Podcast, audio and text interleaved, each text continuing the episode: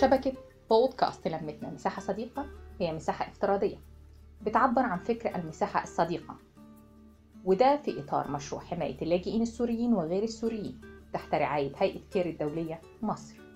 وفي كل حلقة هنقدم أحد الوافدات بعد حصولهن على تدريب مكثف عن صناعة المحتوى والبودكاست وكل واحدة فيهم هتعبر من خلال البودكاست بتاعها تحت ظل الشبكة عن مشروع قضية موضوع بيهمها وأنا رشا ديب بتشرف بإشرافي على كل إنتاج شبكة بودكاست لمتنا وبتشرف أكتر إني بشاركهن في تقديم بعض البودكاست.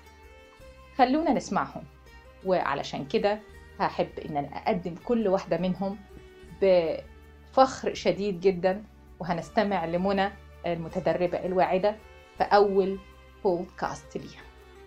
تعال نسمع.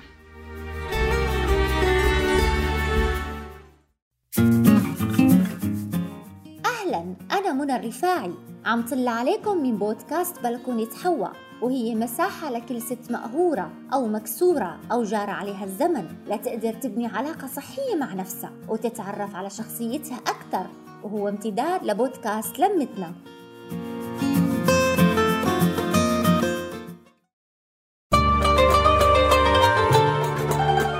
ورمضان يجمعنا من جديد بحكايات لحوة مليانة إصرار وإرادة وعزيمة وأمل بالرغم من تعب السنين وريحة الألم. حنحكي اليوم عن ضغوطات الحياة مع هدى وخالتها. اشتكت هدى مصاعب الحياة لخالتها حنان وقالت لها ما عاد فيني اتحمل خلص قررت استسلم لأنه كل ما بحل مشكلة بتظهر لي مشكلة تانية. طبطبت حنان على هدى ومسكت إيدها وراحت على المطبخ. أخذت ثلاث أوعية وملتها مي وشعلت النار تحتها. ولما غلت المي حطت جزرة بالوعاء الأول وبالثاني حطت بيضة وحطت البن بالوعاء الثالث.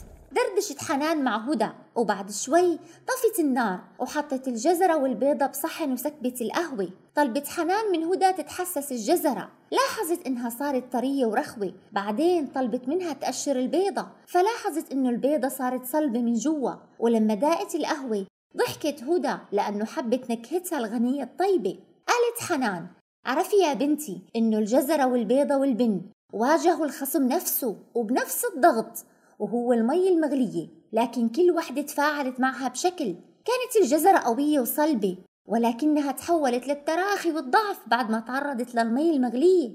أما البيضة كانت قشرتها الخارجية بتحمي سائلها الداخلي لكن هذا الداخل تصلب لما تعرض لحرارة المي المغلية. وأما البن الحقيقة ردة فعله فريدة لأنه قدر يغير المي نفسها يعني انتصر على الخصم. يا ترى يا هدى بتحبي تكوني مثل الجزرة صلبة ولما بتتعرضي للألم والصعوبات بتصيري رخوة وطرية وبتفقدي قوتك أم إنك مثل البيضة؟ قلبك رخو. ولكن لما بتواجهي المشاكل بيصير قوي وصلب. أم إنك مثل البن يلي غير المي السخنة وتفاعل معها وهي مصدر الألم وخلاها غنية ومذاقها طيب. وبالمقابل يا ترى عزيزتي حواء انت شو بتحبي تكوني؟ بتعرفي إنه الضغوطات بتشكل حافز للتعامل مع الأزمات. بتتذكري لما بقيتي فايقه طول الليل لتخلصي مهمة ما بتقبل التأجيل ونجحتي فيها نجاح مبهر. ولما أخذتي قرار سريع بلحظة حاسمة وكان صائب هذا بدلك إنه الضغوطات بتظهر قدرات كنتي بتظني إنك ما بتملكيها. ويا ترى بتعرفي إنه الضغوطات بتعطيكي قوة وطاقة لأنه التوتر بيدفعك من دائرة الراحة إلى التأهب وبيخليكي تستجمي مهاراتك ونقاط القوة عندك وهذا بيزيد من ثقتك بنفسك ونضوجك وبيدفعك لتتخطي العقبات ولتصلي لهدفك وكمان الضغوطات بتضويلك على أمور كنتي بتظنيها مستقرة.